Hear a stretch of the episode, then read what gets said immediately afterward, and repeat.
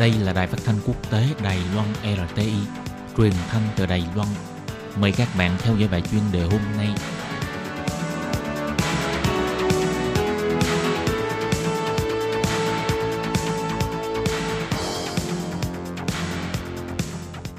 Minh Hà xin kính chào quý vị và các bạn.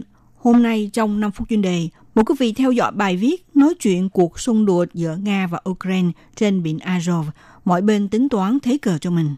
Ngày hai mươi lăm tháng mười một, hai chiếc tàu pháo và một chiếc tàu kéo của Hải quân Ukraine từ thành phố cảng Odessa ở Hắc Hải trên đường đi qua biển Azov để tới nơi cảng khẩu Mariupol của Ukraine trong lúc thông qua eo biển Kerch nằm giữa bán đảo Crimea và lục địa Nga đã bị đội biên phòng của Cục An ninh Liên bang Nga nã đạn và đâm hút, làm cho hai thuyền viên bị thương. Sau đó, ba chiếc tàu này đã bị lực lượng Hải quân Nga bắt giữ. Trên tàu có hai mươi bốn người cũng bị Nga phán quyết bắt giam hai tháng. Sau khi chính phủ Ukraine lên án và kháng nghị, ngày hai mươi sáu tháng mười hai hạ lệnh thực thi lệnh giới nghiêm ba mươi ngày tại một số khu vực nằm sát biên giới.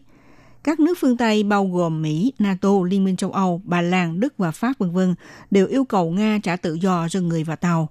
Nước Nga cáo buộc Ukraine cố tình gây khiêu khích, cũng là lệnh bố trí tên lửa sẵn sàng cho cuộc xung đột giữa Nga và Ukraine có thể là một lần nữa châm ngòi bùng nổ một nguy cơ đụng độ mới sau tranh chấp xảy ra năm hai không một bốn. Theo thông tin cho biết, Nga lên án tàu Ukraine đã đi vào lãnh hải Nga chưa cho phép, nhưng Ukraine nói rằng đã thông báo trước cho Cục An ninh Nga rồi, đồng thời chỉ trích Nga vi phạm luật quốc tế. Hiện nay không nắm rõ do Nga hoặc Ukraine vi phạm trước, nhưng có thể xác định là thực tế Nga đã nắm quyền kiểm soát hạn chế sự ra vào của tàu thuyền trên eo biển Kerch. Bốn từ hai cảng khẩu quan trọng của Ukraine để đi vào Hắc Hải đều phải chịu sự hạn chế của Nga, nên mang lại ảnh hưởng lớn đến nền kinh tế của Ukraine. Trước sự kiện xung đột diễn ra ngày hai mươi lăm tháng mười một, có nhà phân tích nêu ra có thể đây là mưu tính của Putin muốn giải cứu mức tín nhiệm xuống thấp của mình.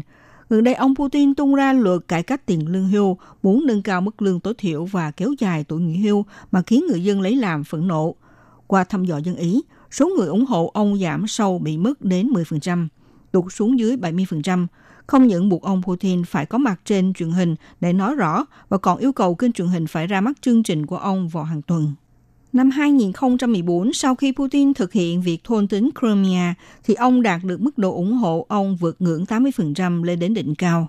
Hiện nay, trong lúc danh vọng của ông xuống tới mức thấp nhất, một lần nữa bùng phát sự kiện về Crimea, có lẽ ông muốn tái diễn trò cũ. Tháng chín năm nay, Tổng thống Ukraine Petro Poroshenko đưa ra phương án sửa đổi hiến pháp, đề xuất rõ ràng việc gia nhập Liên minh châu Âu và NATO, lại tiến hành cuộc tập trận quân sự liên hợp. NATO cũng có thể xây dựng điểm căn cứ tại Ukraine. Đây là lý do vừa đúng lúc tạo nên cái cớ cho Nga thể hiện hành động này. Nhìn từ tình hình nội bộ của Ukraine, cuộc xung đột lần này cũng mang dấu hiệu của cách tính toán chính trị. Ukraine dự định tổ chức cuộc bầu cử tổng thống vào ngày ba mươi mốt tháng ba năm hai không một chín. Tổng thống đương chức Poroshenko đạt mức ủng hộ thấp và sao vế của cựu thủ tướng Julia Tymoshenko. Theo thống kê của Ngân hàng Thế giới, giê đê pê năm hai không một bảy của Ukraine đã từ một trăm ba mươi ba phẩy năm tỷ đô la Mỹ khi ông lên nhậm chức năm hai không một bốn đã suy giảm còn một trăm mười hai phẩy một tỷ đô la Mỹ. Do đó, theo nhà phân tích cho rằng có lẽ ông Poroshenko có ý mượn sự kiện này để giành được sự ủng hộ của người dân, nhất là sự kiện này xảy ra trong phạm vi lãnh hải của Crimea, với dụng ý nhắc nhở người dân đừng nên quên hẳn chủ quyền của Crimea. Phó Ngoại trưởng Nga Grigory Karasin cũng lên án rằng ông Poroshenko cố ý mượn sự kiện lần này để nâng cao mức ủng hộ cho ông. Tuy nhiên, sau khi bùng phát cuộc xung đột, các nước Liên minh châu Âu và Mỹ của Ukraine đều nhắm tới Nga chỉ trích liên tục. Ông Poroshenko còn yêu cầu NATO cử càng nhiều chiến hạm đến cứu viện, còn ở Nga thì bố trí tên lửa, dường như có xu hướng mở rộng sự kiện.